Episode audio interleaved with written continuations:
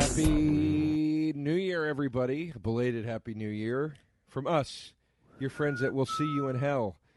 The podcast that is now part of the Fangoria Podcast Network and has been since the beginning. For more information about this network, including other programs, how to follow our show, other shows, or find episodes of any of these shows, including We'll See You in Hell, of course, please visit vangoria.com. And here we are, Patty, 2016, January, about to watch the movie Nurse. I was whistling Old Lang Syne. I I could tell, and thank you for bringing a little flavor You're welcome. to the podcast. What's new with us? Uh, we're on different sides of the couch. I can tell you that. It feels wrong, but it al- it also feels so right. It's we're. I moved. We're in my new apartment. I had a birthday. I'm 35 years old. You're only thirty five. Yeah. You bastard. When my father was 35, I would have been 12. Right. God, that's disturbing. You're only thirty five. If I had a 12 year old, it would be dead. Long dead. Why do you say that? Like, I, I wouldn't think about it very much. I wouldn't think about the child's death very much. It would have died so long ago. Why do you say that though? I I mean maybe it would have whipped some responsibility into me, but I just I'm in no place. I'm starting to maybe kind of think about possibly getting in the place, but I'm I- not in the place. At this point in my life, I don't know if this will stay the constant yeah, forever, but uh, I'd rather kill myself than have a child. well, wrap it up, Joseph. I just I have no desire to have a child. This dog, old Connie boy right here, that's all I need. Yeah, He's All right next to me. Seems to me to be pretty much the same responsibility level. Not at all. You Not at all. Got to run home, barking. You feed him a couple times a day, you walk him a couple times a day. You know, he goes and sleeps in a crate at nighttime. He lays around the house. There's no crying, there's no teach me about things. It's nothing. He, he'll never develop. It's great. You don't have to teach your kid about things. But uh, the problem with a child is it develops. That's always been my issue with it. Is like it's not. Start sassing you back. Yeah, who wants any of that? But maybe you get an awesome kid. There are awesome kids. Maybe. I was an awesome kid. What if you don't? My parents said I never cried. I just sat and judged people. I'd like the baby years. I think that'd be fun, and you you have cute time with the baby, and then Yeah. after that, that's what a dog is like. It's You like a rack up baby. some Instagram likes. yeah, You know, that's all we're out, the, out there looking for. you your uh your energy's down tonight. I will I will say, doesn't Well- sound like you're ready to conquer the new year.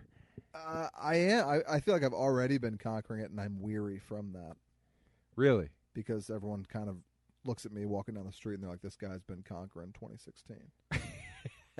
and I come here, and I, you know, I've already spent my A and B game. Uh-huh. You're getting my C, frankly. Uh, you're getting my C. I'm not going to lie to you right now. I already did. I did Jimmy Pardo's podcast today. Never not funny. Yes, and it was. I love Jimmy Pardo. I- I love Jimmy Pardo too, and I love doing that podcast. But it is a solid two hours yeah, or more of talking, and and and with no real theme, unless it's changed since I last. no, listened. you're just kind of futzing around. So Yeah. so the idea of talking to you now for two hours is not exciting me. is But I did meet intoxicating. I did meet a very nice lady on the road uh, who told me that she's a huge fan of the podcast, Oh, great! and she said I love listening to you guys talk because I feel like I'm watching a movie with my friends. And they're just talking the whole time. And I said, I, I said, God bless you. I'm glad you feel that way because about the 60 minute mark, I, I, I I don't even know what I'm saying anymore. I tell you, I always have a nice time. I have a nice time too. We we visit, we talk, we shoot the breeze. We're gonna watch some nudity. You pour some sort of a soda cocktail every Yeah. time. Something with soda. Would you make uh, Actually, tonight? not every time because you never have soda. But this is a, a Jack with a splash of DC Diet Coke. Diet Coke. You brought your own Diet Coke. It was in the fridge. Oh, okay. I just bought some nice natural cane sugar soda at the new coffee shop that opened near my apartment. Is it the new green Coke, No, which I haven't even seen advertised at work? We have green Coke, green Coke is like it's like another version of diet, and it's gross. but it's also ninety calories, which is like It's like not diet. I don't they get keep because they keep trying to make this like hybrid like it's not totally aspartame it's like some of that and then some Right. sugar and it it always just tastes like Diet Coke. Like, Is it worldwide or are we in a test market for it? I don't know, but I I got it. I was very excited to try it because I thought maybe finally it's like a, a compromise, and it it just tastes like Diet Coke. Yeah. You can't aspartame is like garlic. Yeah. Uh, Once it's in there, you're not. There's no way you're not tasting it. You know At what I mean? least once a year, I'll go up to a bartender, and I'll go, uh, you know what? I'm gonna have a little ditty about Jack and Diet, and no one has ever laughed at it. And Uh, I would. Uh, to this day, no one's ever laughed at it. were you to tell me a bartender did laugh at it, I would go and demand he be fired. I think it's pretty strong. If I was a bartender and all I'm listening to all night is like, "Hey, bro, can I get a couple more shots of uh, Jaeger?" and somebody comes up to me like a, a classy, distinguished gentleman like myself, And I Uh, go, hey man, can I, can I get a little ditty about Jack and Diane? I'd laugh and I go, hey, you're all right, bud. It's on the house. I wouldn't even know what the fuck you were talking about. John Cougar Mellencamp. No, I, I know. I get the reference. I'm Sure. saying like. John Cougar. Mellencamp. Were we not talking about Jack and Diet Coke right now? I'd be like, "What the hell is diet?" Like, I wouldn't, I wouldn't even know what you were saying. Diet Coke. They get it. That's that's what's infuriating is that they usually do get it. They just don't laugh at Oh well, look, it. maybe I, maybe I'm just meant to be a bartender because I'm not finding the humor in it either. All right. Well, then go bartend. I'll finish up this podcast. I want to have a drink tonight, but I had so many last night, and uh, I'm just not going to drink tonight. it helps me speak freely. I- It's it help it helps all of us speak freely. My problem is, is I get one in me, and then I just that's you know. You want to keep going. it's I'm going to terrible. finish this and then want to go paint the town. And it'll only be midnight. Let's think about it. You don't have to work tomorrow, I work at 11. so you'll stay up till two a.m. tonight. I always do. I'm not against it. It's Wednesday. You ain't got shit to do tomorrow. There's a bar over there called El something. I can't remember the name. Uh-huh. I want to check it out. Apparently, it's a real beer swilling, like, like tough guy room. Hey, I can be tough when I need to be. I'd go over there for a beer. I can't be tough, folks. That was a lie. All right, ladies and gentlemen, we're watching the movie Nurse today. Why? Because Pat's seen it and I haven't. Another new twist for the new year. We've never done one where I didn't see it and Pat did. Right. I watched it pretty recently, and it's reasonably entertaining. And it's chock full of nudity. It's got Paz de la Huerta, who seems com- criminally insane. I don't know who that is. She was on Boardwalk Empire, where she was naked every episode, long Okay. periods of time. I like that. Uh, and that's what this is. She's. It's kind of like she's a sexy nurse, and she kills people. Okay, very good.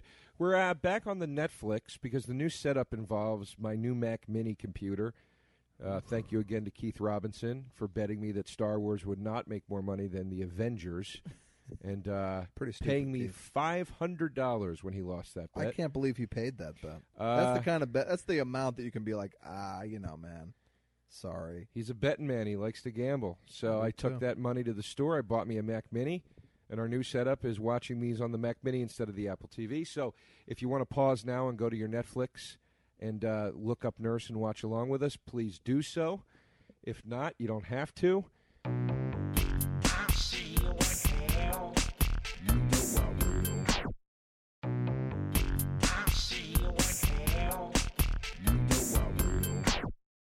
And uh, here comes the count off. Patty, uh, why don't you do the honors? Okay. Uh, I'm gonna go one, two, three, play. Here we go. One, two, three, play.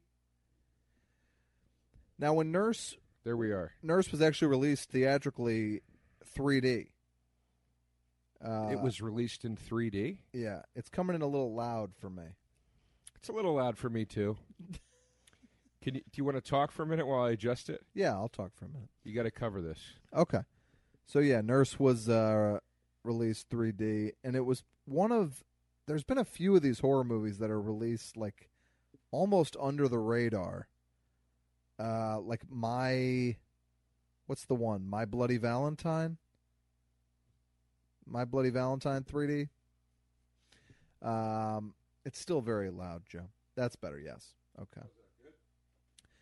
They opened with a title screen about how uh, the medical profession is full of malpractice and people killing each other and things like that. We're opening on a butt shot. I like how they felt like they needed to justify the purpose of this movie. Yeah. Well, it's probably to pad it out. It's a minute. It's an hour twenty three. It is an hour 23, and folks, we're not going to lie to you. That's part of why we chose this, too. Ah. it's uh, about 10.30 on a school night for us. Yeah, we were like, let's do The Shining, and then realized it's two and a half hours long. We'll do something better next time. I mean, we're not, I'm not saying this is bad. I've never seen it. But uh, w- now, why is she in this whore's outfit already? She's on the hunt. I think. So what she does is she targets like cheaters, married guys, assholes, Hey, that's Owen Benjamin. and then she kills them. It's sort of like uh, Dexter almost, which is probably how. it That's was my pitched. buddy Owen. I say he's too attractive to be a comedian. He's a very good looking man, and he's the tallest man I've ever met in my life. Oh, wow. I'm going to get to see my buddy Owen get killed? This is Yeah. exciting. Yeah. Now, Have you Wh- ever seen one of your friends killed in a movie or television? only in real life. and I, I, uh, I speaking still- of Dexter, oddly enough, I uh, dated this girl for a while when I first moved to L.A. and her friend was an aspiring actress, and then she started getting roles. She played Don Draper's mom in a flashback on Mad Men, uh-huh. but her big break, she was like, "I'm going to be on the season premiere of Dexter. I'm in a scene with John Lithgow, which is probably the best season of Dexter, season four. Okay. And I'm like, "Oh, that's so great! I watched that show, so I'll be watching anyway. It's so cool that I get to see you." And she's I like, actually "Yeah." don't think that's my friend Owen, by the way. I think I made a mistake. I'm sorry to cut your Uh, it's story okay. off. It doesn't just- look like him now that I see it either. It just popped into my head. Sorry. Go ahead. Uh, also, her ass is out in the club. That's what Which- I'm saying. And I, It's pretty ballsy. I- she's got a she's got a terrifying look to her Yeah. already. She looks like a lunatic. Who's who? uh, she honestly looks like a girl I would have dated at some point in my life. now? Finish your story. I'm sorry. Okay. Uh, so anyway, I tuned into the season premiere of Dexter. I've spent like hours with this girl. She's my girlfriend's best friend. And I turn on Dexter. In the opening scene, she gets full frontally naked, bush included. Mm-hmm. I'm like, holy shit. Then John Lithgow murders her. Spoiler alert. Brings her into a bathtub and like ca- tenderly caresses her completely nude body as he like her she bleeds out into the bathtub. And I'm like, wouldn't you tell somebody, hey, not only am I going to be on Dexter, I'm going to be full frontally nude and murdered. She probably just signed an NDA. Maybe I thought she was going to be like a barista who sells Dexter a cup of coffee. Well, I mean, I- I'll tell you what's weird is This guy's about to get his dick bit off. I you think. know how many times how many times did she think that was going to happen when she was watching harry and the hendersons as a kid Yeah. probably never you know that's a weird situation to be in with john lithgow Yeah, exactly. you know she just cut his dick with a scalpel And can I tell you, he did not react big enough. now is this is this girl a good actor or is this She's fi- she's convincingly crazy, kind of like a Sharon Stone. You completely buy that she's insane, but she's not a strong actress now. i don't know if i'm buying this character she's putting out there already The nurse.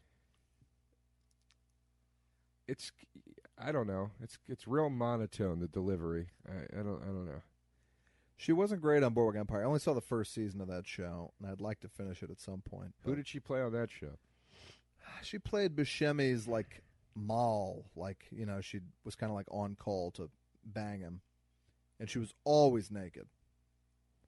Well, there's the reason the movie was in 3D. Right. Oh God, terrible CGI. So she shoved him off a roof into one of those, one of those fence, metal iron, cast iron fence posts went through him. Yeah, A la The Omen, I believe is the movie that happens in, and uh, and it was an unnecessarily weird shot that clearly was made just for 3D. yeah. This is kind of weird. It does like a. You can tell they're going for a camp thing, but it's never really funny or scary, which is the danger well. of the horror comedy. I know. Uh, I always want more Niecy Nash in my horror movies. I love Niecy Nash. and she's in this. Yeah, she is. Uh, I- I don't know if I have a frame of reference to say I like or do not like her.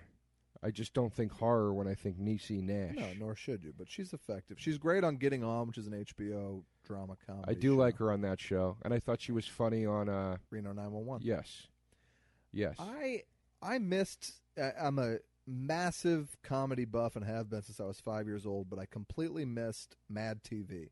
I had never seen an episode of it. Let me tell you something. You didn't miss shit. Really? Yeah, it wasn't that funny. Now the other night they did their reunion show, and it was done all, really on the cheap. But I was like, I wonder if I might have enjoyed this. I did find there to be a shockingly racist Asian character that I guess was one of the biggest characters on the show, done by the woman from Getting On, Alex Borstein, who voices uh, the mom on Family Guy. Yes. Uh, and a lot of this, Bobby Lee, and a lot of this, I was like, this is would probably not fly today. It wasn't. And it was very only funny. ten years ago. It wasn't that funny of a show. I Right. love Bobby. I have friends that run. The, I mean, Bobby Lee's hilarious. Key and Peele were on Key it. and Peele. I'm not friends with them, but they were both on the show. Uh, but yeah, there there have been some great people on the show, but I never found the show to be that great overall. Okay. Uh, let, I can best describe it like this: Mad Magazine is funnier than Mad TV. Oh, oh, I forgot that it was they were one and the same. Yeah, so you know, and I'm not hating on Mad Magazine, but you're not reading it and you know doubled over, No. Oh no no. unless maybe you're like Homer Simpson or something. You know, Right. the uh, J- look at Judd Nelson making an appearance. Judd Nelson, you sort of figure he retired from acting, but the truth is he's probably just not getting work, which is a little sad. I mean, that's pretty cool that he was in a movie that was in theaters again because I think he was kind of Yeah. is that Kathleen, Kathleen You know, I I watched, you know, Dumb and Dumber 2 and uh, I saw some Californication, which is a show that got pretty bad by the end. But Kathleen Turner her entire role in both of those projects and in most of the things she does now is everyone tells her how fucking ugly she is and how much she looks like a man. Really? And there's 800 jokes in Dumb and Dumber 2 about how ugly she is. And look, she was unbelievably sexy in her prime, but people age. yeah. You know, Jesus Christ. Like, she's a decent looking woman for her age. I, it really bothers me. And, you know, Dumb and Dumber was kind of a nasty movie in some ways, but it was also very sweet. Dumb and Dumber 2, like, on the 20th minute of Kathleen Turner looks like a bulldog jokes. I'm like, I, I want to write this woman a letter and say that I find her to be attractive. Well, why don't you? Maybe I should have. Who's stopping you? Then again, she like she gets sent the script. Her agent has to send her a script where it's like you're playing really disgusting looking woman. That, it breaks That- my that heart. Hurts me. That hurts me to hear that. I don't like to hear And that was a woman who people wanted to fuck for thirty years. That scene in War of the Roses where she like seduces Danny DeVito Oh yeah, is, uh, whew, yeah. whew. Well, And the, I the fucking part where she love like War of the walks on her Roses. hands and everything, like Yeah, yeah, she was something else, man. War of the Roses is spectacular. I love it. I My- still remember my priest doing a uh, uh, homily or a monologue or whatever about War of the Roses and how evil it was. Because because it was about divorce. Yeah, I was like nine years old, and they were like, "Isn't it funny, a couple divorcing? Just shameful." On and on. Hey, you know I respect the guy for for sticking to it hardcore. The priest. Yeah. Oh, all I right. mean, if you're gonna do it, do it right, right? yeah, You know, good for him for not being a half ass. I don't agree with him, but I just admire how fucking nasty that movie was, and it was a huge hit. I loved it. And they both die at the end.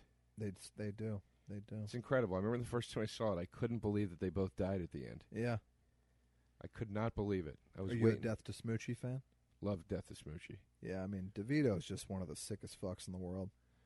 Yeah, he he's you Even, know even his kids' movie Matilda is fucked up. is it? It's really dark. This I is wanna- Katrina Bowden of Thirty Rock fame. This is the girl from Thirty Rock. Yeah. Who'd she play on there? I don't watch TV. We're seeing this guy's Jeez, butt. I This don't wanna guy's see butt, and you see butt. no, no nudity of, of Bowden. Well, that's stupid. I think Cor- I think the kid is from High School Musical.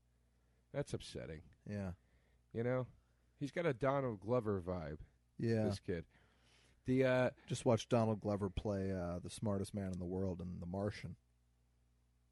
that's literally what he play. Who he plays? Yeah, he plays like this like ca- like s- uh, lazy stoner guy who strolls in and is like, "Oh, I think I can solve your problems, NASA." Is that movie good? It's pretty solid. It's not a comedy. It just won best comedy. At the I don't Golden Globes. understand. Yeah, what is that? It's a. I mean, the Golden Globes is the most worthless television program on earth. They just buy the awards. The best comedy uh, television went to Mozart in the Jungle, which no one has seen, and I think is a drama as well. But basically, it's like uh, uh, everyone behind The Martian is like, all right, we know we have a good movie here that people really enjoyed, but it's not going to win Best Picture drama. So let's just enter it as a comedy. And the Golden Globes people are like, yeah, that- that's fine. It was uh, Obama's favorite movie of the year. you know, it celebrates science and it celebrates intelligence, and I like that about it a lot. It's very nerdy. Like the last line of the movie is like, "Well, science sure is special, isn't it?" It's like that nerdy. Like, so- something you should watch at just- uh, school. Spoiler alert! If you haven't seen it, I, I, I That, that tells you nothing. I'm never going to see it. that a Oh, No, I'm- narrator I'm asking you says to tell science me. is a wonderful thing. I'm asking you is to not a tell me the spoiler. end of the movie. Oh no, I don't want to do that for the podcast listeners. I just said spoiler alert. Well, now, do you think Matt Damon dies alone on Mars? Do you think he comes home? I think he comes home. All right. Well, you're right. I'm right. Yeah. yeah. It's like a big triumph. But it's a good movie. I liked. it. Uh, look, it's a good team of people. It's just not the kind of movie I care about. It looked like Right. Castaway with a lot of gardening in it. Well, I fucking love Castaway, and Martian's nowhere near as good as that, but I did like it. I enjoyed Castaway. I've heard The Revenant compared to Castaway. I, I, haven't don't seen see it yet. any comparison. I haven't seen Castaway it. really uh, kind of broke me up uh, as if I can get a little pretentious as like a metaphor for loneliness. I thought it was pretty fantastic. I didn't. I I, I I haven't seen Castaway in many years. Yeah. but I do love the part where after he gets rescued, they have that party for him, and then he's alone in the room, and he just picks up that king crab leg Yeah, and like just throws it. Like yeah, you got to be kidding me. yeah.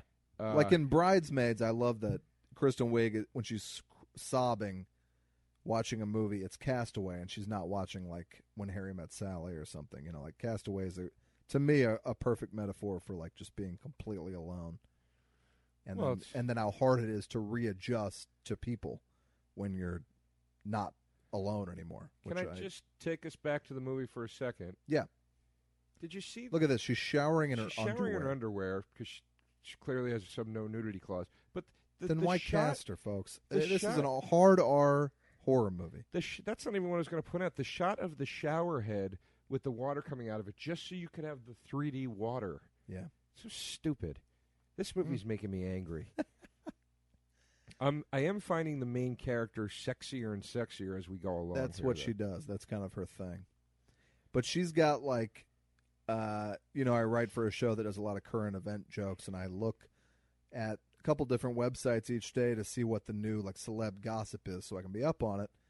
And there was a period of like three years where she was always like tit falling out of her dress, blackout drunk, fainting at a bar, like legs spread, like every night, like a Wednesday night. There she is, All right. you know. Look oh, at that. Look wow. at that ass. We sound like a couple of pigs right We're just now. disgusting. Yeah, I know, but she is she is. I'm I'm seeing the She's- appeal Yeah, I get it too. now. Do you see her boobs in this? Oh, yeah, there yeah, you go. constantly. I uh, just came from seeing Daddy's Home. I thought you were going to say I just came.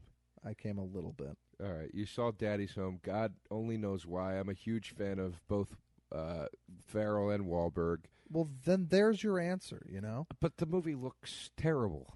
And like there's so many comedies that are just completely panned. A great example would be the, the remake of Vacation, which is not a classic by any means, but I laughed throughout and that's all I need. And critics made it seem like it was a, a, you know, a fucking disaster and it wasn't. So now sometimes they're right. You and I saw Get Hard. Get Hard wasn't good, but I'm like Kevin Hart, Will Ferrell, why would I not see this? I didn't see Get Hard. You saw that without not with me. We saw Get Hard together. We d- I've never seen that movie. Will Ferrell and Kevin Hart I prison didn't- movie. Yeah, I I know what it is. I've never seen it. We didn't? No, I didn't see that either because I was like, this movie looks terrible. I think we talked about it on this podcast. We might have talked about. They're in jail. Uh, yeah, We saw it at the Glendale Galleria. Pat, I didn't see it with you. I've never seen the film. All right. I don't know who I fucking saw it with. Yeah, That's no, I- disturbing. I, didn't think it looked funny, and I am a fan of both of those guys. Well, now Daddy's I know Home. Kevin, and I st- didn't see it. Daddy's Home did not look funny either. Right? Uh, You know, on the last podcast we talked about Get Hard, and you said, "Yeah, that fucking sucked." We saw it. Pat, I didn't see it with you. I might have said it sucked because I thought it looked like it sucked, but I never saw the movie. It looked like a terrible movie, so I didn't see it. I'm baffled by this. What do you think? I'm playing a prank on you? No, I guess not. But I just The lamest prank ever? I can remember who I saw like every movie of my life with, and I could have Apparently sworn you your can't. name. Apparently, I can't. Your your brain's going to shit. I don't think my brain's going to shit. What's that from? Because your brain's gone to shit. What is that from? What movie is that from? I don't know. Ah, that's gonna kill me. now. Goodfellas. No, because your br- no. That's your Goodfellas. He brain's tells you the going to drugs are mush. turning your brain into mush. Yeah, you better check some because your brain's gone to shit. I can't remember. Anyway, go ahead. How was Daddy's home? So, I- I don't give a shit about Wahlberg really, but I love Farrell, I like Wahlberg in a comedy. and I figure Farrell is going to make me laugh ten times minimum, whether the movie's good or bad. And I was wrong, folks. it's really bad. And a woman I work with, who I think is very funny, said it was good, but then I remembered she's got kids and she never leaves the house. And sometimes you go to see a movie once a year, that movie's going to seem pretty good. It's really aggressively bad. All of the music is from 2001, What's the music like? Give me. like the year 2001. It's no, no, like I know. uh, but give me like a. the hives. Like, hate to say I told you so. And what is the significance? Dirt off your shoulder, Jay Z. It's literally all the music is from And 2001. tell me how many times do white guys walk in slow motion to the Jay Z song? uh, well, that's the scene.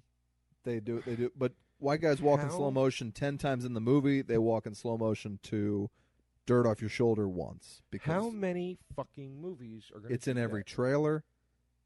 How the many? Mm. guys walk into a place in slow motion to hip hop music. It's it's every fucking movie. It's honestly, even though I know it's not, I'm gonna just say it's racist because I'm so sick of it. All right, I'll, I'll back you on that. Like, stop it! What the the entire joke is that a white guy is walking to rap music. Stop this it! girl's got an unbelievable body. and I I'm know blown I'm away talking, by it. Talking like Howard Stern right now, but I mean, it really is. She really is a tremendous She's just naked the entire time. specimen. Yeah. It's all natural. Yeah, that's. uh I'm confused. I don't really feel comfortable watching this movie with you anymore. I chose it so we could perhaps take our friendship to the next level. she's got this amazingly boss pimped out apartment, and then she's got a Keurig coffee machine. Carrick's, you know, they're not cheap. Yes, they are. They're pretty cheap. I used to live in an apartment building that had a uh, Keurig in the lobby. Uh huh. And I go down there and have eight, ten cups a day. and then one day I was like, you know what? If you're heating a small plastic thing, that can't be good for you cancer wise. And I Well, stopped. That's why I switched coffee pots. I used to have the Keurig big time. I switched because of that. But then my parents are still in the Keurig, and they found they found K cups that are the safe plastic or whatever. Okay. There's like a safe plastic you can use. So it, so I guess But that's what you do. They make some that aren't. They make a, a majority of them aren't. I would assume. That's pretty disturbing. I would assume they're not. So they recognize the cancer risk because they make an alternative. there's nothing there's there's been uh, look i i switched just to be safe there's been no, really no proof yet about the hot jesus she's going full frontal too Full frontal, folks. that's full vagina shot Yeah. um not no bush that was like full you just saw her vagina Yeah. um It's also like this Bowden who's going to be doing this the entire time, like wearing a bra and underwear. You're in a scene with a woman with her vagina out. Did, did anyone like say to her, well, like, also why do they keep showing here's the thing i respect if bowden doesn't get naked in a movie why do they keep showing her in her bra stop showing it i don't need to see her putting her shirt they're on trying to wind you up a little bit, I It's like, guess? dude, they just showed this girl's clam. the hell am I going to get out of her Victoria's Secret horse shit? I did enjoy it. Maybe they're, they're going for the guy who likes something a little more classy, like myself. That guy would have walked out of this movie by now. he would have been offended. Uh, so I mean, Daddy's Home. The premise, everything about it's like you're like, okay, this is a no-brainer. This is going to be a pretty solid comedy, and they just miss again and again and again, and none of the jokes hit. Nothing about it is funny. they do this bit where Will Ferrell talks about how the Ford Fiesta or something is like uh, a great car. It's got some fun bells and whistles for him, but also it's safe for the kids. And you're like, okay, I get that this is a joke, but you know they got a lot of money from the Ford people. Right. Then they do it again at the end for longer. So for like two minutes, they talk about the legitimate features of the Ford, whatever c- car it is You're kidding me. and it's a new Ford model, and it's the first and last scene of the film. Essentially, talk at length about how great this actual car is, You're kidding me. and they give its full name. I was kind of appalled by the whole thing, No- and it's not done satirically either. It's not like in Wayne's World where they're doing the Albata no Yeah. sponsor or whatever, which is fucking genius still. Yeah. Uh, because that was, un- unless I'm wrong, that was like the first time I had ever seen anyone call that shit out. no, it was. Uh, I was blown away by that when I was a kid. yeah, that killed me. The new print part, Yeah. where it goes black and white, Yeah. little yellow. Different. and it's the That choice killed of a me. new generation. Yeah, that killed me. I, my my favorite sequence in the whole thing though is when when Garth is sitting back with his feet up and his hands behind his head in full Nike Air gear gear. And he's like, it just makes me sick, man. You know, these people, it's like they're corporate slaves. yeah, yeah, like real, like above it. um, a- and this this Daddy's Home, it- it did everything that just bothers me about a movie where there's like scenes where like it's Thomas Hayden Church playing a scumbag, which should be funny. He did it great in Sideways, and it's him and Farrell, and they're sitting in this office, and for like a six minute scene, neither of them says anything funny, and I'm like, why not just show me a recording of Will Ferrell talking to Thomas Hayden Church for six minutes where the hell because is- it'll be funnier than this. Where the hell has Thomas Hayden Church been? You know what I bet happened is he got nominated for an Oscar for Sideways and he got all that acclaim, and then everybody was didn't really know what to do with him. But he also wasn't going to take some shitty project. I actually also heard that he's like not like he's just kind of like I'll work if I feel like working. Like he's not like a- okay, he's got wings money. they kind of had to talk him into sideways. Uh, well, that role was written for Clooney, who wound up not being able to do it. Yeah, and and Alexander Payne apparently called him and said, "I want you to be in my movie," and he was like, "Nah." I did not know and that. then he said, "You get to have sex with my wife in it," because he was married to that girl. Sandra Oh, yeah, Yeah, he is great in that movie. I, I would have loved to see what Clooney did with it as well, but it wouldn't have been the same. no, Clooney, Clooney, Clooney's too likable. I don't know if I've ever seen him play like a dark. not that dark. No, it's really it's just like such a small kind of special movie, and Clooney would have upset that balance. I think. Yeah, and it also would have taken away from Giamatti, and that was kind of his breakout. Right. I felt like, you know, Yeah. This Nope. Daddy's Home. Now they have Paul Shear come out uh, as this announcer at a big basketball game. Paul Shear's on screen for five minutes, and I'm not saying that nothing he said was funny. I'm saying they didn't write him even anything in the proximity of a joke. they just didn't. Like you, you couldn't. I'm sure Paul Shear's on set and is like, guys, you don't want to give me one joke. I'm funny. I'm a funny actor. You don't want to give me something funny to say. It's an it's an infuriating movie. I find it's always a bit problematic when Farrell were, is without Adam. What's his face? Yeah. McKay. And then I saw McKay produced it, and I was like, well, that's kind of a shocker too. You know, like I liked, I I liked the basketball one, semi-pro, but it would have Uh. been twenty times better if McKay did it. I agree. I'll take Blades of Glory over Semi Pro even. I like Blades of Glory. But like Andy Daly in Semi Pro is a great example of like a, a bit part where they gave him some funny shit to do. Like Andy Daly's really funny in that movie.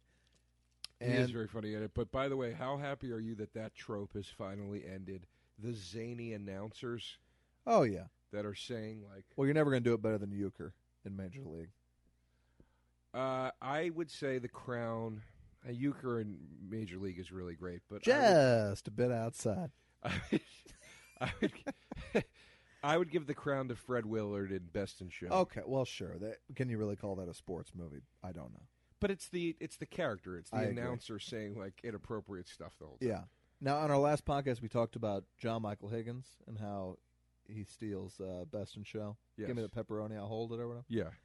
Uh, he was on the show I read for Two Broke Girls this week, just fucking killing it. and it's crazy. We had this part. uh, The, the part. The role is basically this guy's going to break up with Kat Dennings using his therapist to do it. He brings his therapist to dinner to break up with her, Okay.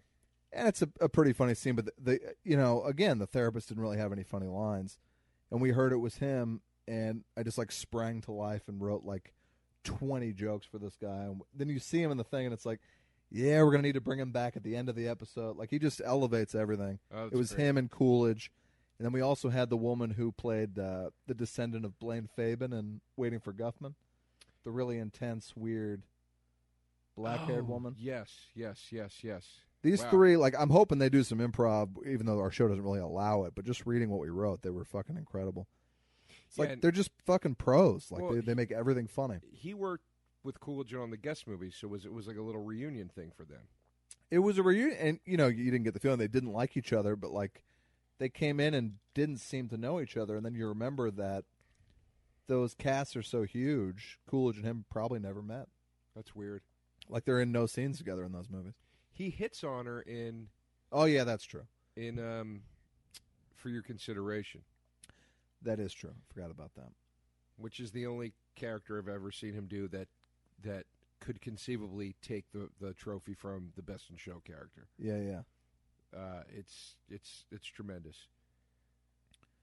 All right, so here she is in a bra and panties again. Why? I, I don't know. I mean, she's she's not a name, so you can get anybody in there. I never understand in a hard R movie like this, where the nudity is a lot of the appeal, why you're casting somebody with a no nudity clause. It makes no sense. I uh And again, I know I sound like a scumbag. I, I, don't, I don't really care, folks. I've paid zero attention to the story. There's not much story. I mean, she's she's kind of a, it's a single white female type deal with her and Bowden, and then on the side she, you know, So fucks a bunch of sh- dudes and kills them. She's obsessed with Bowden and she wants to be with Bowden. yeah, and she also you know she tries to kind of blackmail her by saying that you know she got her on ecstasy and got pictures of her with dudes out at a bar. She just likes to fuck with people's lives. She's a villain. That's all there is to it. What what does she try to blackmail her for? Sex? Uh, I don't even remember. I don't even remember. Okay. Now now wh- if you had to marry one of these two characters, which one would you marry? It's a fascinating question. It's like that same question works for Mulholland Drive, you know. But you didn't know the, that the dark-haired one was crazy. You can't that can't come into account. I think I could sense that she was crazy. That's what I feel like too. It took me 10 years, but my crazy radar is so strong right now because I've dated a lot of really nuts girls. Actually, that's not true. I've dated a couple. Uh I always say if a guy says every girl he's ever dated is crazy, the guy is crazy. right. But if a guy says one girl he dated is really crazy, that girl's crazy. Well, g- give them a few. I mean, A you, you few. should get more than one. I've had a couple. Eh, You know, I'm sure girls have thousands of, of guys that they think are crazy, and I'm sure they are as well. Uh, now, how many times did you? I, I, I'm not done with Daddy's Home yet. How many times did you laugh out loud in the theater? I usually a movie like that at the beginning, you'll laugh because you're still kind of like, this could maybe get funny or whatever. I didn't even have that. I didn't laugh out loud one time. Nothing. Uh, at the end of the movie, I liked the ending of the movie, and it's a, da- it's a dance scene, and they go up against your dear friend Bill Burr. Bill Bill's in that movie. He's randomly in the final scene of this movie, and he has a dance off with Mark Wahlberg and Will Ferrell. That's kind of funny. Bill dances in the movie. He dances. He's like an asshole who wants to fight the dads. Really? Yeah, All right. it's a nice little part. In fact, I think he told me when he was doing. I don't remember. I It's know the he kind of was- movie where you just feel like I bet everyone had a way better time on set than I did watching this movie. Okay. And they didn't show any outtakes, so maybe they didn't have fun because these are the movies that always have outtakes. the outtakes from uh, there's a there's a clip online, a YouTube clip of Will Farrell, the best of Will Farrell like bloopers, Yeah. and it's just one after the other from all these different things. And as an acting exercise, I've watched it and tried not to laugh Yeah. because I was like, what if you were in this situation? You'd have to get through it, and it is impossible. The funniest outtakes in the history of film and television are Will Ferrell on Eastbound and Down. That's the that's it starts with that. That is the funniest thing I've ever seen. And he has Danny McBride like i- It's in the scene as air. Danny McBride's head is violently trembling it's brutal. It's so funny. The thing when I he feel it somehow his dripping kid down to my plums. the, pl- the kid walks in and he says, "Let the boy watch." When the was having sex with his wife, I said, "Let the boy watch." They are those outtakes are the funniest things ever. If you get a chance, Will Ferrell, Eastbound and Down, bloopers, outtakes. Let the boy watch. Let the boy watch. Yeah, and he talks about how his ball. He keeps doing the thing about his nuts My being plums. plums, and he goes, Take him to farmer's market. "Yeah, oh, get ready for the market. Put one in my sack lunch for my for my dessert. Yeah, I Mhm. feel the juice dripping down my chin. Yeah, It's it's it's it's funnier than anything he did on Eastbound and Down. Like the outtakes are incredible. I had one, I had two moments like that on the shooting things, uh, and I'll tell you the stories, Pat. The Okay. first was uh, the first was on when I did Louis. It this, this line didn't make the episode, but he said, "Joe, I want to end this scene with you holding up a parking ticket and saying."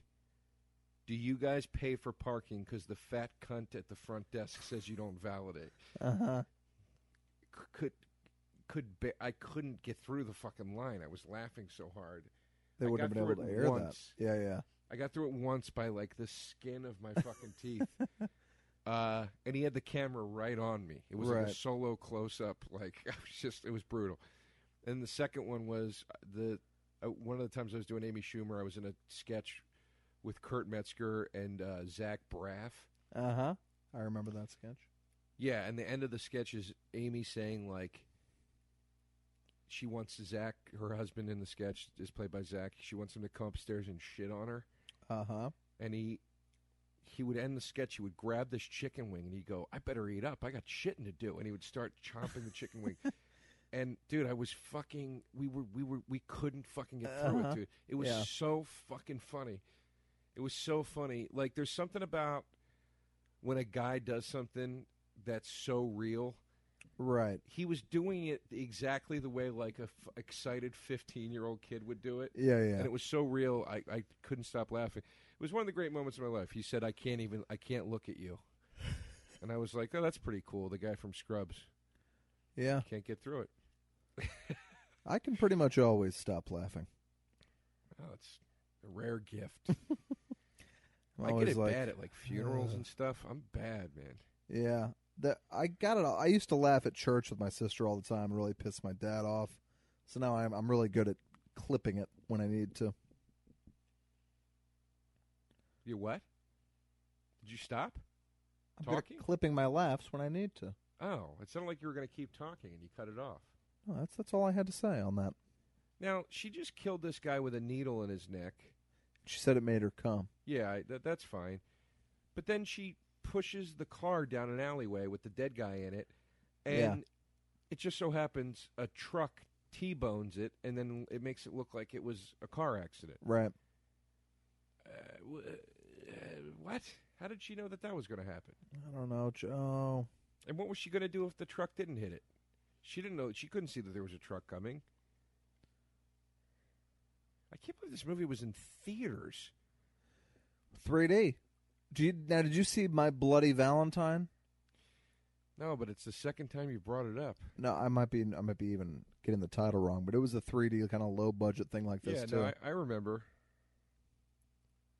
I remember, but w- did are you going to tell a story about it, or you just bring? no, it up I as- eventually saw it. I mean, I I have a 3D TV and player and all that, and I love like I got Mad Max and watched it in 3D, and it was fucking incredible. I love watching a 3D movie at home. Yeah, I love going to the theater and seeing them, but these low rent ones just scream like, like it's like you're saying they'll show a shower in 3D, and then 10 minutes later there's a pencil that gets thrown at the screen. there hasn't been one 3D type shot since No. that shower. No, it's just like a There's They no tried to jump need on the for this bandwagon. movie to be in 3D. No, they and they don't make the money they think they'll make either. They think that just any idiot will go see a 3D movie, but they won't. No. Uh, the second time I saw Star Wars, it, the new one, it was in 3D. How It would was- now? How is that difference? It was an incredible experience. Okay, better in 3D. I wouldn't say better necessarily. It was just slightly different. My favorite viewing, I've seen it three times now. My favorite of the three was the 35 millimeter screening at the Vista Okay, Vintage Cinemas. That was really cool because it was the grainiest of all of them, yeah, and it just I felt like I was back like a kid again, like watching Star Wars in the theater. I now, really we enjoyed it. haven't discussed the new one. I know you loved it. I liked it very much. Are you going to see this seven times in the theater as well? I think I'm going to see it one more time. I think four is going to do it for me, Okay. and then uh, and then I'll still be excited for it to come out on Blu-ray. Okay. Uh, I can't wait for the next one. There, there. John Boyega said that the next movie is very dark. And the next one is like a clone side shot. What? It's like a side movie. No, no, no, no. He's saying Episode Eight, the sequel to Force Okay. Awakens. But aren't they making some sort of They're Interim making clone They're movie? making one-offs. They're not clone movies. The next, the, the first one-off is Rogue One, mm-hmm. and it's about the the rebel assault to, to steal the plans of the Death Star. okay So it's a prequel to Star Wars, the original. with any of the same characters? Um, they there's rumors going around that young Han Solo might make an appearance in it to kind of set up his solo movie. Okay. But uh, I'm So assuming how many of these things are Darth they making? Vader, I think, is in it. I'm Do we pretty have sure. like thirty Star Wars movies coming? they're going to do one a year? They said it's going to be like Marvel. They're going to do one a year. Where do you slip in Force Awakens now to your ranking? Top three or two. You're saying possibly Empire followed by Force Awakens. Empire's number one. I'd go Empire, Force Awakens, Wow. Star Wars, Revenge of the Sith, Return of the Jedi, Okay. Attack of the Clones, Phantom Menace. That's my order. All What- right. What's your order? Well, I've rewatched all of them now, except I need to rewatch uh, Sith. But I'm gonna go. I think I'm gonna go Empire, Jedi, You're Star Out Wars, of your mind. Force Awakens. Uh, you know, I, I gotta see these all again. It, it's hard to compare something you saw once on a Saturday afternoon to something you've seen 18 times since you were a little kid. I mean, Jedi. I think it's unreasonable to compare those two things. It's Jedi. It's just it's it's the it's too. I- I love the opening, the whole opening, and I love all the stuff with Luke versus Vader. But I mean, just the Ewoks, I love the Ewoks. the Ewoks, like like making Keystone cops out of the Empire. Yeah. and and also too, it's like, guys, in the last movie, you, you kicked the shit out of the rebels when you needed to. Mm-hmm. W- w- why don't you have the walkers down on Endor taking care of business? You got one thing down. You know what I mean? Like where where's your ba- where's your artillery here? Sure. Doesn't make any sense to me. I wasn't completely enamored with the two new heroes in Force Awakens. I thought the, uh, I mean, forgive me here, the, the black guy, I don't remember his Finn, Finn, was just needlessly screaming the entire movie, like scared of everything, to a point where I was like, shut up, man. And I I, like thought Finn. that the girl I loved her.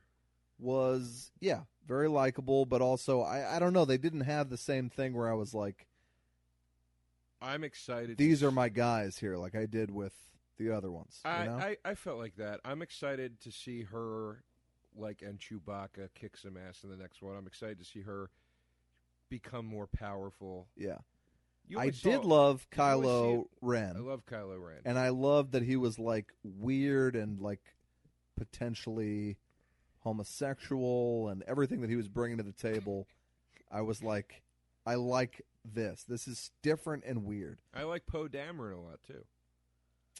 yeah What? Everything felt a little too familiar to me, except Kylo Ren. That was I was like, this is a weird, like, psychosexual kind of vibe that I'm into, and I like that he had like a woman's haircut, and I liked the I liked his voice. I was into it. now, did you only see it once? I only saw it once. I think on second and third views, you would appreciate the new characters a lot more. I think so too. I definitely think so too. You know, it's a lot to take in on that first screening. Sure, I Yeah. liked it a lot. I had a great time. Yeah, it was quite fun. What was your favorite part?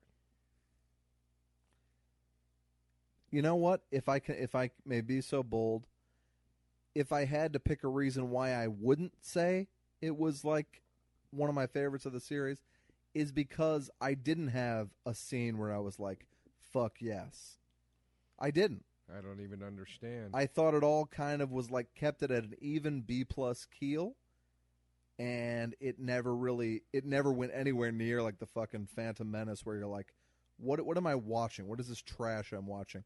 But it also never went into the like A zone where I'm like, holy shit, this is amazing. To me, I never had a scene where I was like, this is new and exciting and crazy. I think you're nuts. I did like when she was able to use the powers of the Force. That was very cool. You didn't light up when she, when she goes garb the garbage will do and they run towards the ship and it's the Millennium Falcon, and that whole sequence of her like learning how to fly it and I think people clapping is what made me realize it was the Millennium Falcon. yeah that that that scene brought tears to literally tears to my eyes. Yeah. it got me so excited. Han and Chewie with when the when the Rylarks whatever the fuck they were called get loose. Yeah. I'm Yeah. not I'm not the the diehard Star Wars guy. Evidently, So you said you Uh, didn't know it was the Millennium Falcon. when everybody clapped, I was like, okay, this is this must be the Millennium Falcon. This must be the. All right, let's. I'm sorry. We don't need to talk about this anymore. It is what it Fucking is. To a child, evidently. Uh, Niecy Nash, I'm just picking up now as the comic relief in this film. Yeah. Uh, we've been talking through all of we've been talking through the whole film, but uh, through all of her scenes as well. Right. Uh, and I just realized she's. This is supposed to be some comedic thing. They've got a character running around the hospital putting smiley face stickers on everybody. Yep. Not quite sure why. Uh, It's ironic. you know, I'm sure there's a reason, but who is this girl playing the smiley face girl? I don't know who she is. What happened to Judd Nelson? Is he dead? No, he's around. He does die. Spoiler alert. uh, I watched the Danish girl, Eddie Redmayne dressing up like a, a woman. Yeah, how was it? Didn't not- care for it. It's not getting great reviews. I'm No. surprised. I thought that guy was going to grab an Oscar two years in a row, but the, the reviews have been kind of mild about it. I mean, he even shows his dick. He tucks it back, Buffalo Bill style. Does he dance in the mirror like Buffalo Bill? Nah, he makes straight up. He makes way too many faces. Like he's already like in a full dress and like Sunday ha- ladies hat, but then he's like really overdoing the faces and and acting. Uh, and I thought at times, and I could not be more accepting and tolerant of the whole movement. Well, here comes the statement. That was a hell of a disclaimer you're putting. I in really front of could, but I was just whatever like, you're going to say. this guy is he, he's not trying to treat this with any kind of respect he's desperately begging to get an oscar because he got a taste of it right out of the gate and now he's like he he's just you're already playing a woman you're already dressed as a woman you don't need to insanely gesture and move your face around All right. Well, I don't think you needed that disclaimer. That's not intolerant. What you just I know. said. You're Yeah, saying I you didn't just- think he was good at, at the acting. joe you know the times in which we live I do. I do. i just didn't care for it and i'm sitting there you know i turn to my girlfriend to be like this is ridiculous and she's got tears streaming down her face so i- it works on some obviously The uh, uh, I went to see Creed with my dad. love creed It was sold out. you didn't see it yet I haven't still haven't seen it. joe that's fucking nuts It was sold out because I that's fucking in the nuts joe Philadelphia area that movie is even more popular than everywhere else. creed is really great Well, it was sold out. So my dad and I ended up seeing Hateful Eight instead, which I couldn't believe wasn't sold out. right uh, and we loved every minute of it. It was a little awkward sitting next to my dad during the scene where there's a forced male on male blowjob, but uh, now let me ask you this and i think it's fair now it's been out a while and that is only the act one break do you think that actually happened or that he was trying to force bruce dern's hand I think that's one of the. All right, this we're going to go real heavy spoiler right now because I've been waiting to talk to you about why. but now wait are we only spoiling up to that hour and a half mark no, of I'm the going three to hour speak movie freely about this movie.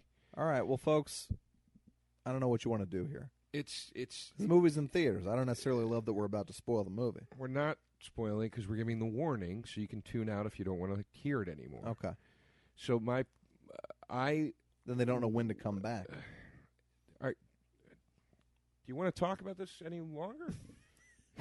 All right. Well, when you I'm trying click to get back through into this- the, when you click back into the show, just make sure we're not still talking I'm about. trying to get Hateful through this goddamn nurse movie. Eight. uh, If you're a, any if way you're we a film can. fan, you should have seen the new Quentin Tarantino movie by now. Frankly, One of the things I loved so much about the movie was the brilliant setup of Samuel Jackson's character with that letter from Lincoln, yeah.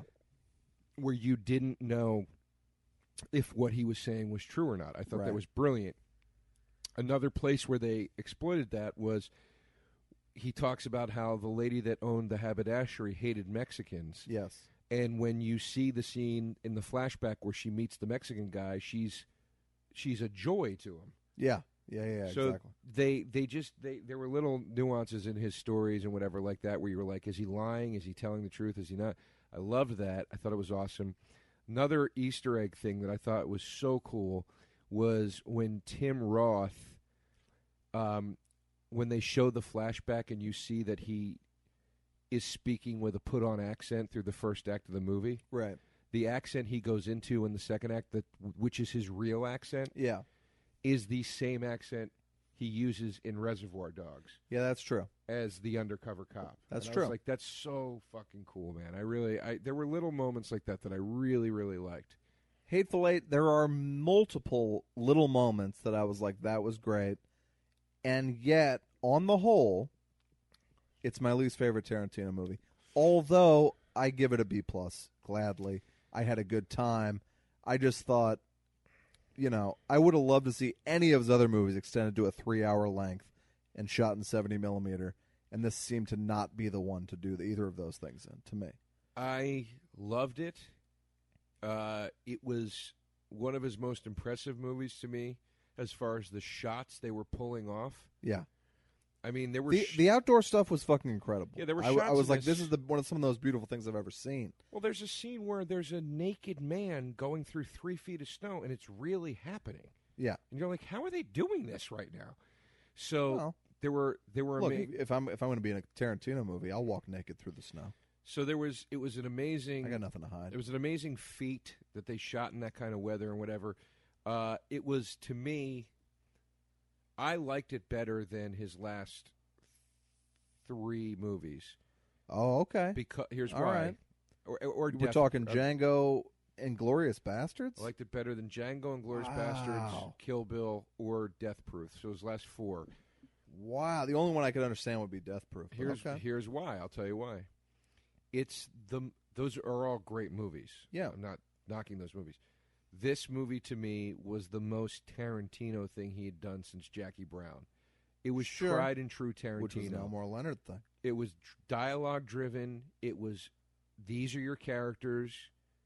It wasn't jumping like into all these different s- storylines and sequences that were happening in all these different places. I know Pulp Fiction kind of does that, Yeah, but I, I just mean like you know, Django Unchained, uh, Inglorious Bastards, Kill Bill. These are like epic movies right. epic, sprawling movies that tackle very specific uh, genre pieces in cinema. You know, Kill Bill is the samurai movie. Right.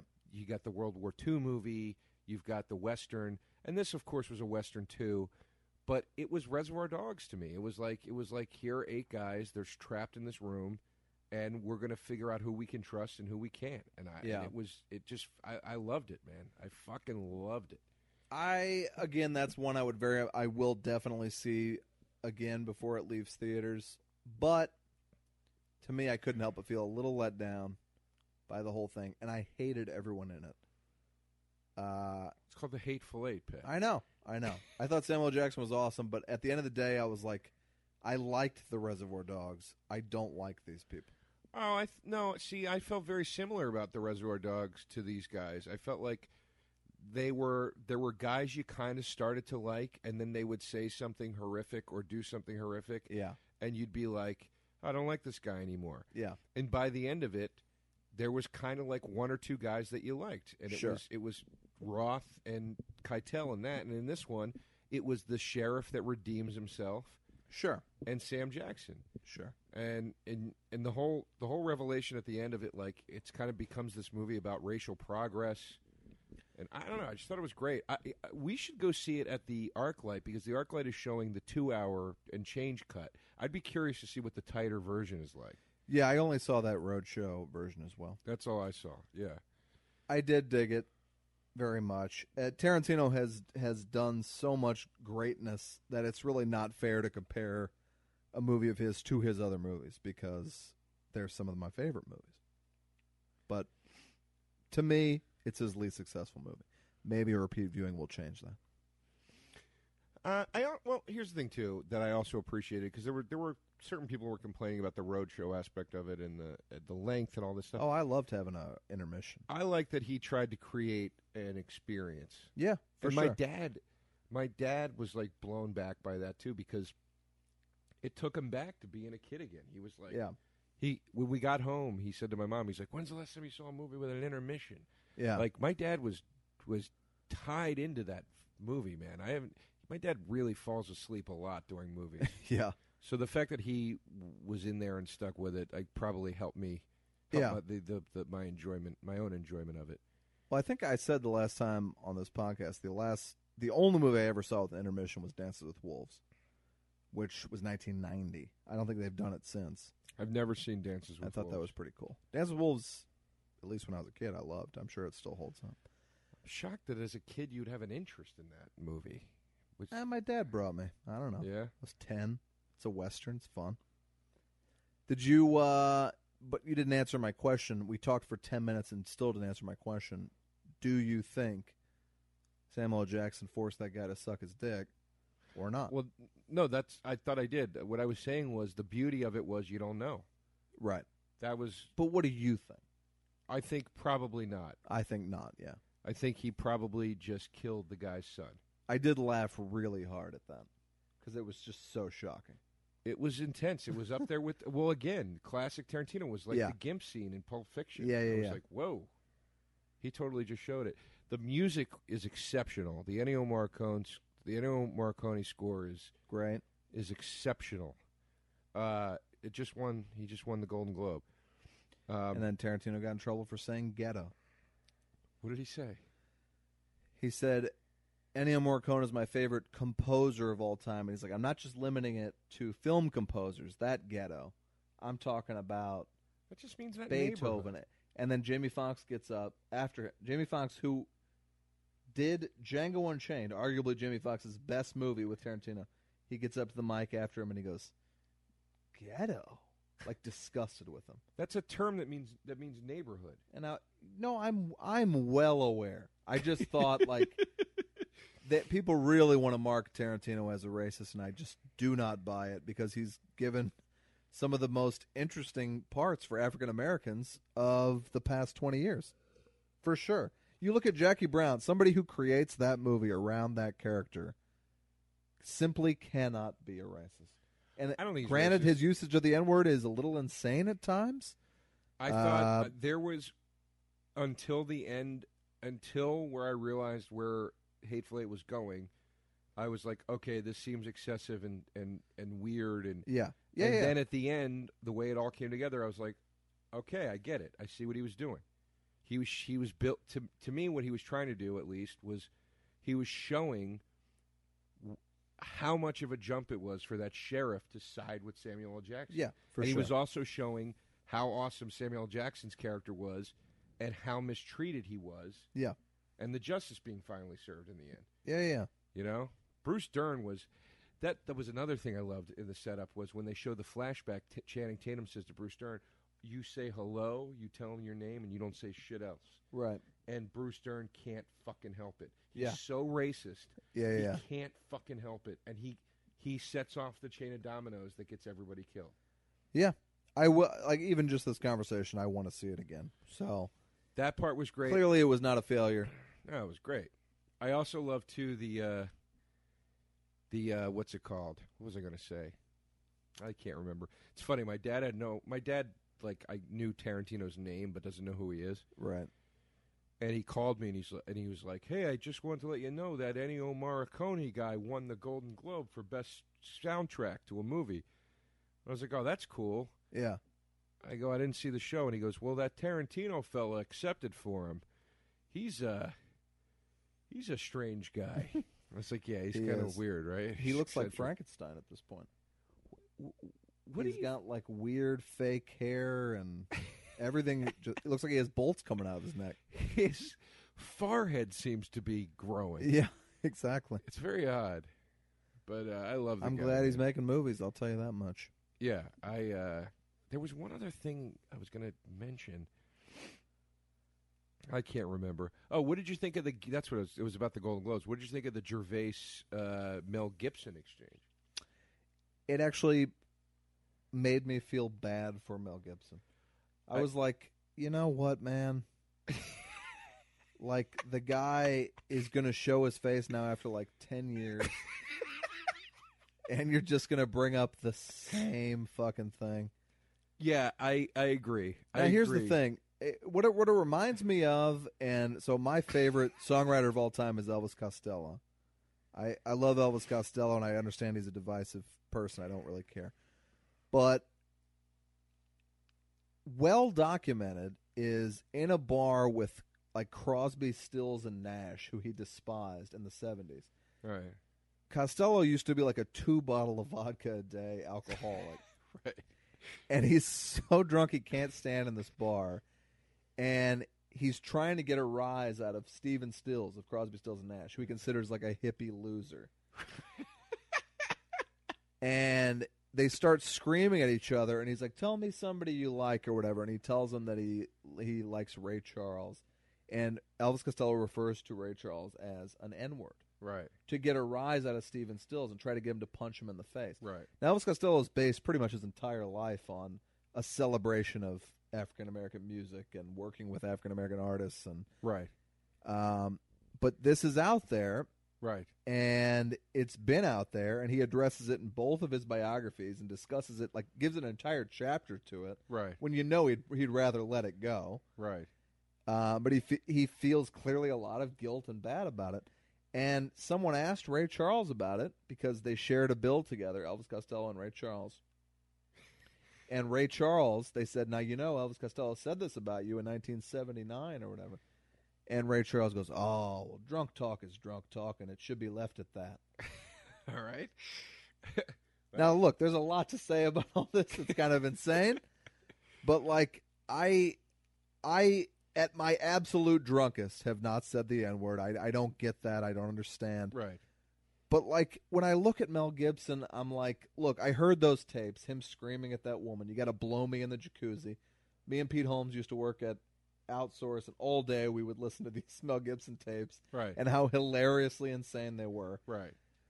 like I'm proud to say at my darkest, drunkest moment, you're not going to find me saying anything that would get me ex- exiled from the entertainment industry, Right. as which happened with Mel Sure. Gibson. Sure. But like, I mean, god damn it! Like, we're just never going to let this guy back in. Well, no. We're going to keep bringing up this the most painful this is, incident but of this his life. is why I brought it up. yeah, Well, number one, I've always been of the belief. Obviously, I don't agree with anything the guy said. of course I've not. always, I've always been of the belief. Like when I've heard those tapes of him, I was like, "This sounds beyond drunk to me. This sounds like a guy that's off his medication and is having some sort of a breakdown." Thousand percent. So obviously, you, you try to give a guy a little more leeway because there are things interfering.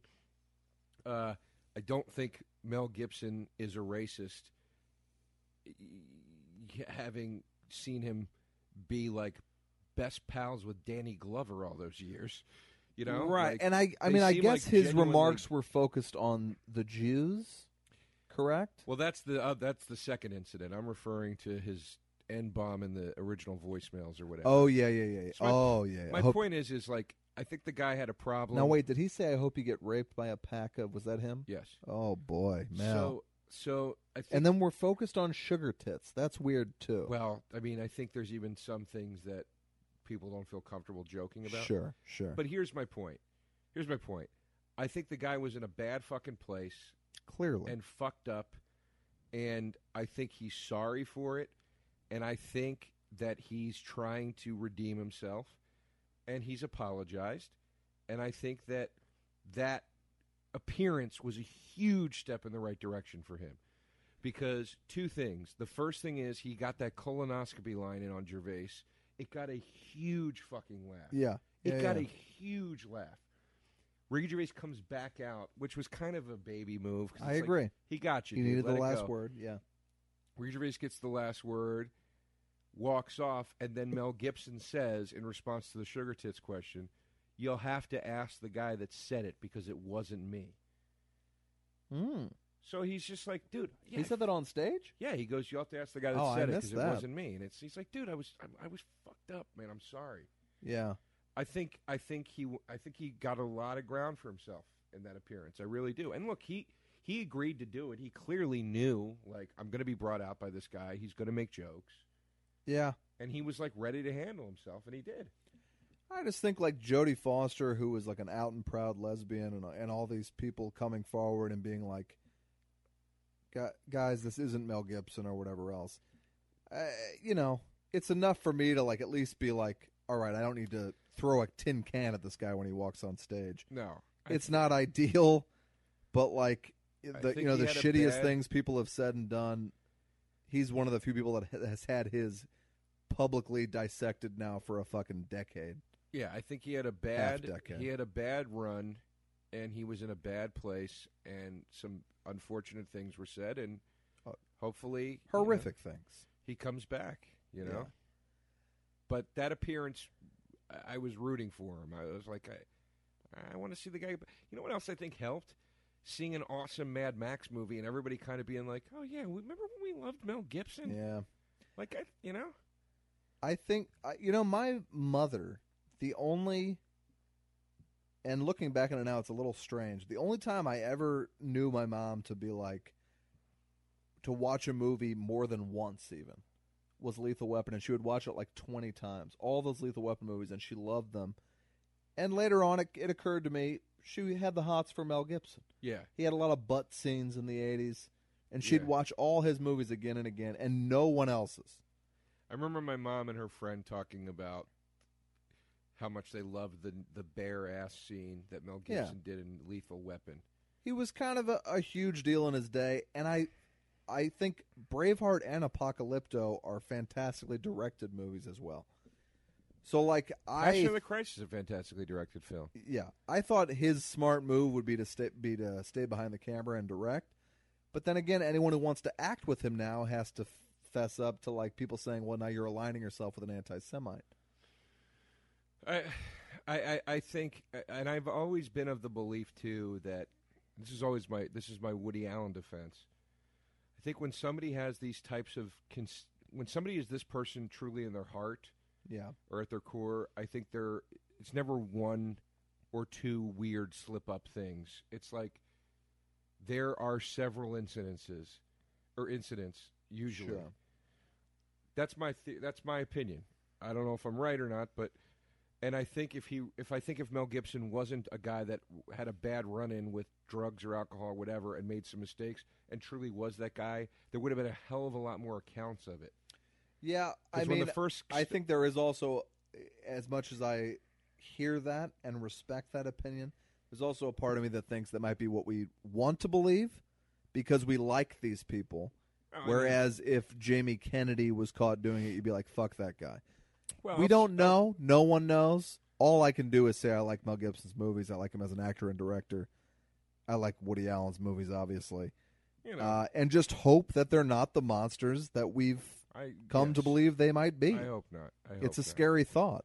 But I, hope think there's not. a lot of people who are way worse who are never exposed, I guess my point and that's is, unfortunate. I guess my point is, is you know, you look at the Cosby situation. Oh Jesus Christ! it's a it's it's it's an endless stream of people saying, "Yeah, no, that he does do that." You Yeah. know what I mean?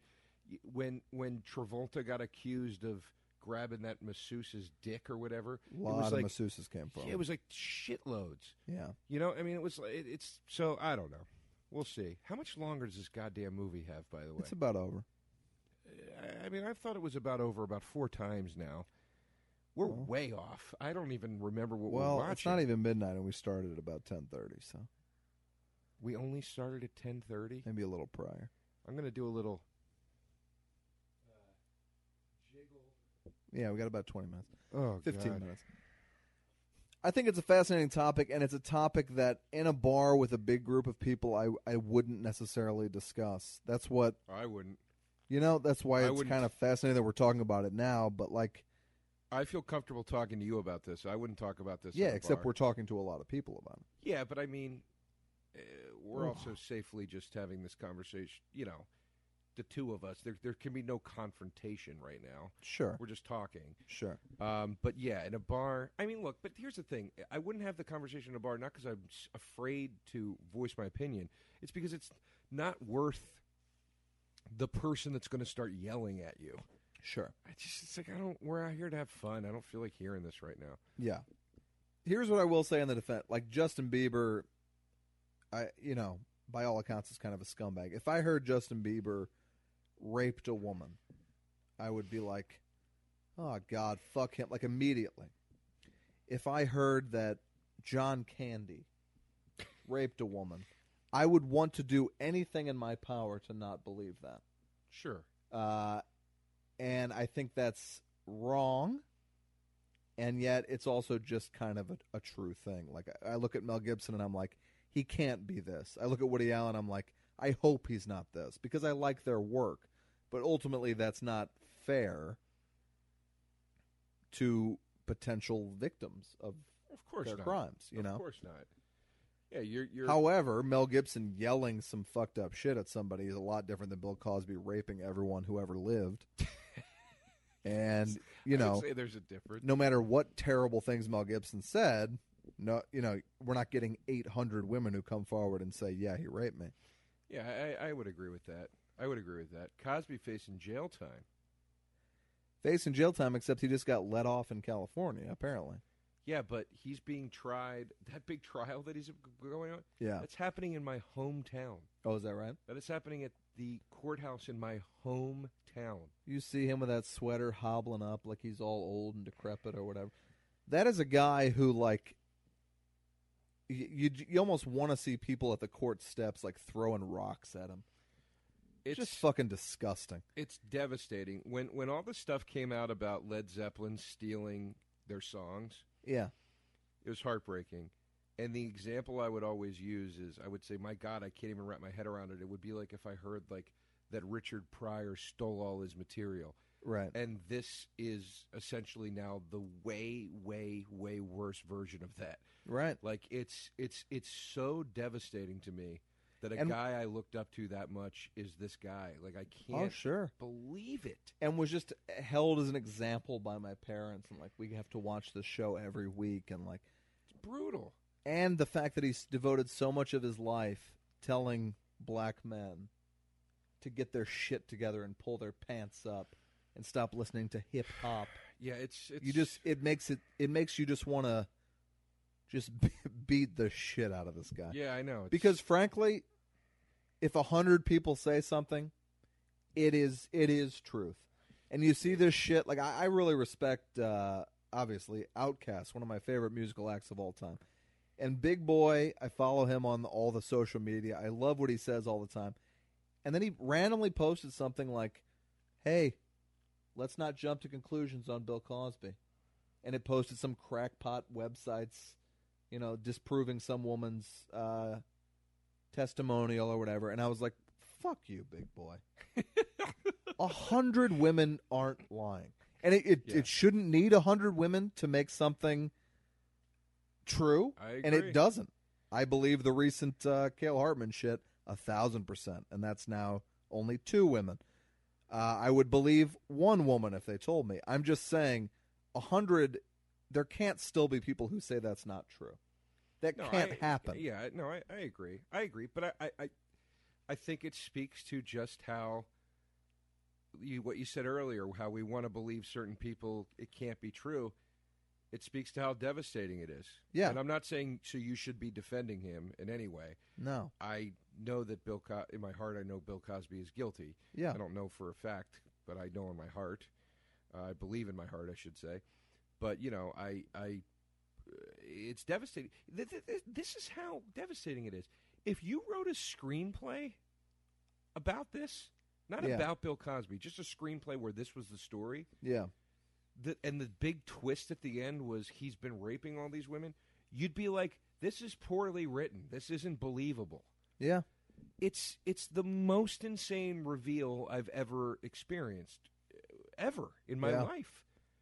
Like I, I can't. I, there will never be. I know I'll never see anything like this ever again. I would think. I mean, my God. You never, you just never know with people. The coolest thing to me is like thinking back on all those. Tina Fey on SNL and on Thirty Rock multiple times called him out for being a rapist before anything came out, and everybody was like, eh, "I'll just pretend that didn't happen," or like it wouldn't get a laugh. Eh, I guess I didn't hear that, but it's been kind of legend for a while. I had heard rumblings about it for a while. Well, there was stuff on his, you know, there was stuff on his. I remember hearing stuff, and there was stuff on the Wikipedia page. But then both things said like they were these accusations, and he s- and they were settled out of court and whatever. So it was it was just enough that it made you feel okay, saying like, okay, maybe he didn't do it then, Yeah, you know. And then some guy just got, s- by the way, just to stick with the movie in some capacity, scissors through the neck. Again, needless C- 3D shot, and it was CGI scissors. They- scissors. I don't necessarily think could go through a neck. I don't know that they for sure. couldn't. That was absurd. And Yeah. the, this woman would have to have the strength mm-hmm. of a, of of of Bigfoot. Yeah. Do you know how hard it would be to shove scissors through the back of somebody's neck and make them pop out the front? I don't, but I could guess. It would take a Oh. lot. And then she just stabbed him into a guy's eye. This is one of those horror movies too, because it's in 3D, where they're doing like all the gore effects or, or CGI, and it's just terrible. Yeah. Uh, you know, fucking Daddy's Home had a lot of comedy terrible CGI effects, which to me is Like what? more infuriating than horror. Like Will Ferrell gets on uh, Marky Mark's motorcycle, and then he winds up crashing into the. hou- It's in the trailer. He crashes into the house, and the motorcycle flies out the window, and it's the worst special effects I've seen maybe in my entire life. And in a comedy, it's like, ugh. What is CGI'd though? To me, special effects and comedy do not mix unless you're doing like a Ghostbusters. what is CGI'd? Like Will Farrell himself or just the the bike or- motorcycle like when it the motorcycle crashes he's in a wall and then you see the motorcycle come crashing back out the upper floor window and it looks like basically like they had a sticker of a motorcycle that they moved over the lens it looks so fake This movie's just really ripping stuff off from a lot of different movies. They ripped off that that Omen thing at the beginning. They just did a Freddy versus Jason thing where she cut the nozzle off one of those like oxygen tanks yeah and it shot. yeah Uh, this is a pretty shameless film. it's a pretty shameless film. I'm sure there's also been a killer nurse and something else too. probably yes She has an orgasm every time she hurts somebody. yeah it turns her on i believe because she saw her dad murdered in front of her. right Uh, which uh, this also takes a great deal from Dexter, because she's punishing people. Dexter also saw his dad murdered, or his mom murdered, or whatever the hell it was. this movie really is just a.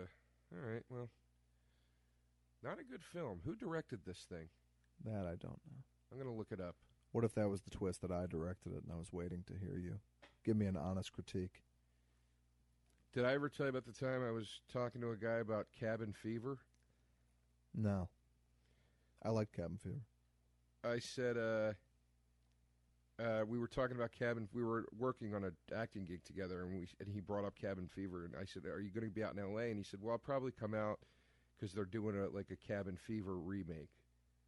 And I s- and he said, "So I want to come out for the premiere of that." And I said, "Oh, that's cool."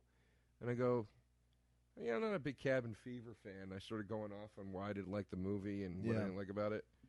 And I go, "You must really love it. I mean, you're coming out to see this remake premiere." And he goes, "Yeah, well, I wrote it. Oh. Eli Roth didn't write Cabin Fever? Uh, this guy wrote it with Eli Roth." Oh, okay. And then I went and bought Cabin Fever and said, "I'll give it a second chance." All right. Very funny though. I enjoyed Cabin Fever. Uh, I like when she shaves her skin off. Yeah. I like that part. Was that Shannon Elizabeth in that movie? I don't remember. I, think it really don't was. remember. All right, hold on here. I'm looking up nurse. My phone's at twenty percent. I hate when it gets down to twenty percent. Is that the killer nurse? Oh, she's playing fake, like she needs help, I believe so. and now she's gonna sucker these guys. believe so. Now, does she make it through this whole? Hold on a second. No, I, Um, they definitely, from what I recall, leave it open for a sequel that I- they may be making, for all I know. Any movie with violence and gratuitous, really good nudity is going to have a shelf life. It's got a 4.6 on IMDb. It's got a 55% on Rotten Tomatoes, much higher than I would have given it. Yeah. Uh, and we're trying to figure out who directed this thing. Oh, wait. The Nurse is a 1997 movie as well. Traumatized nurse plots revenge against a catonic businessman who she blames for the death of her family. And this movie is just lifting shit. Hmm. Jesus, God. That's not that different. Nurse 3D. That's what this is, Yeah. Your pain is her pleasure. right? That's a line almost verbatim out of Hellraiser. Yeah. What is this part now? She's getting arrested now? She thought she made it out. Another cut. Doug Aronofsky. Is that how you say that? Doug Aron. Not a, related to Darren Aronofsky. No, no, no. It's Doug Arniokoski. That's how you say that. Okay. He directed this Criminal Minds and Sleepy Hollow and Arrow. He's done TV. all TV. Uh, You a uh, Tim Burton Sleepy Hollow fan? yes, very much so. I lo- fucking love that movie. Uh, he uh, got his start on the horror feature Doctor Mordred. Okay. First AD, he worked on From Dusk Till Dawn, Okay. The Faculty, Okay. Spy Kids. As first AD, first directorial effort was Highlander Endgame, which I believe is the fourth Highlander. I own Highlander. I've never seen any of the Highlanders. Never saw one of them. Never saw one of them. No. Never had much of an interest in it for some reason. I don't Yeah. know why. It seems like something to be right up my alley. But I mean Connery. I'm on board. Connery's in the first two, right? Yeah. Oh, yeah, because I remember in the sequel, the, tr- the commercials for the sequel, him going, "Greetings, Highlander." Hello, Highlander. Who did Connery play? Like the master or something? I assume he was a Highlander. I don't know. No, Lambert's the Highlander. Isn't he like an older Highlander who trains him to be a Highlander? There can only be one. okay. There can only be one Highlander. So she got the she got the kid, the nerdy neighbor kid, to help her dispose of this body at the end, and now it's going to be like he's her minion because he wants to bang her, I believe so. something along those lines. Getting back to Gervais, I saw The Office very early. I had heard a recommendation. I think Christopher Guest talked about it in something I saw when I was like in high school. And I was like, this man is a genius. This is the funniest thing I've ever seen in my life. I watched it constantly. I showed it to everyone I knew. Right. and I was like, this this guy is like the coolest. Then at some point, I guess it's talking about the atheism and talking about like, oh, I don't want to be the bad boy or whatever. He became someone that everyone cool in comedy shits on and hates, Right. uh, which I get. I don't like somebody who I, I like like Russell Brand, who's like, I'm a bad boy and has to say it a thousand times because Right. then you're not really a bad. boy. However, when he's hosting the Golden Globes, which is for a mass audience, who is that for at this point? It's Like- like Middle America. Middle America doesn't know or care about Ricky Gervais, though. He's I- never been in anything they've seen except like Night at the Museum. He's apparently that famous, I guess. That's what I I'm not- don't get. I'm a fan of Ricky Gervais. I, I don't really like the the self aware I'm a bad boy crap. I think that's stupid.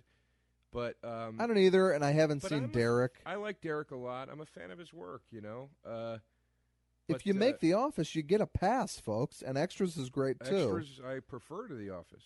actually. Um, but I see so much hate towards him, and I'm like, well, who do who do you guys like then? yeah, I mean, it's I didn't love him at the Golden Globes either, and I don't like his whole shtick. But the like, Golden Globes are not a show meant for entertainers and artists to watch. It's No. meant for Middle America, and that's and Middle America will get a kick out of that stuff, and that's it. You know, I don't know. am I wrong, Pat? No, he just needs to make something else great again. But I don't understand that everyone with their arms folded, like, oh, this piece of shit again. The guy was awesome. He was your hero not long ago. Right. And then if he dies, you'll all suck his dick like you did with Robin Williams when you turned Oh, on him. boy. Yeah. You know? We'll all suck his dick. Is this how? Is this you saying you want to suck his dick? I there's That's what no you're dick getting I'd at? rather suck less than Ricky Gervais. I'm just saying the guy did The Office and Extras.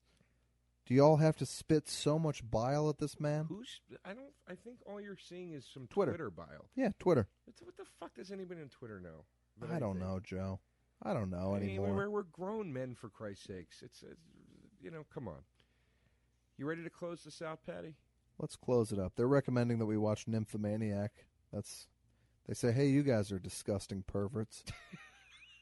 I actually loved uh, both Nymphomaniacs. I do not feel comfortable watching that with you. No, we're not going to watch. Uh, you want to watch a three-hour movie right now Uh, no. at midnight on a Wednesday?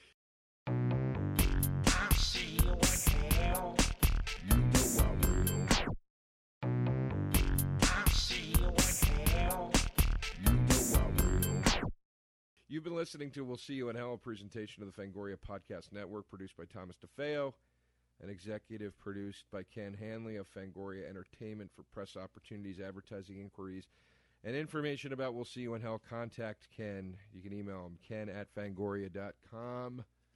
We are on was the Twitter show. at the Patrick Walsh and Joe DeRosa Comedy. We love hearing your guys' feedback. Tweet us. There's been a lot of it over the holidays, which was much appreciated and very cool to hear. yes. And go We're still doing please. our best. And let's should we announce what the next one will be? Should we just do The Shining? That's a tall order, that shining, man. That's that's two two and a half hours, man. We promised people we'd tell them what the next one would be. uh, all right. I we mean, have a if- month. We're going to give you guys a real no. treat. We don't have a month. We got to do another one. We have two weeks, folks. We don't have two weeks. Here's what our next Here's one's going to another be, week. and I guarantee you can watch this because you've already seen it. Our next one will be The Shining, a Yes. two-hour and twenty-two-minute version of "We'll See You in Hell." Imagine the things that we'll say and regret on that one. It's a, because I'm already thinking, what did I say about Bill Cosby that could be misconstrued? But please, folks, know that we are on the side of good. that is a massive tall order. We're gonna do It's it. a Next up huge is The Shining. file. If you've never seen it, watch The Shining. The Shining next on We'll See You in Hell. Uh, in the meantime, follow us on Twitter and leave some good reviews on the on Please do. Yes. the iTunes Tunes page to to fucking combat the troll cunts that leave one star reviews. Uh, that, Take care, everybody. Good night, folks.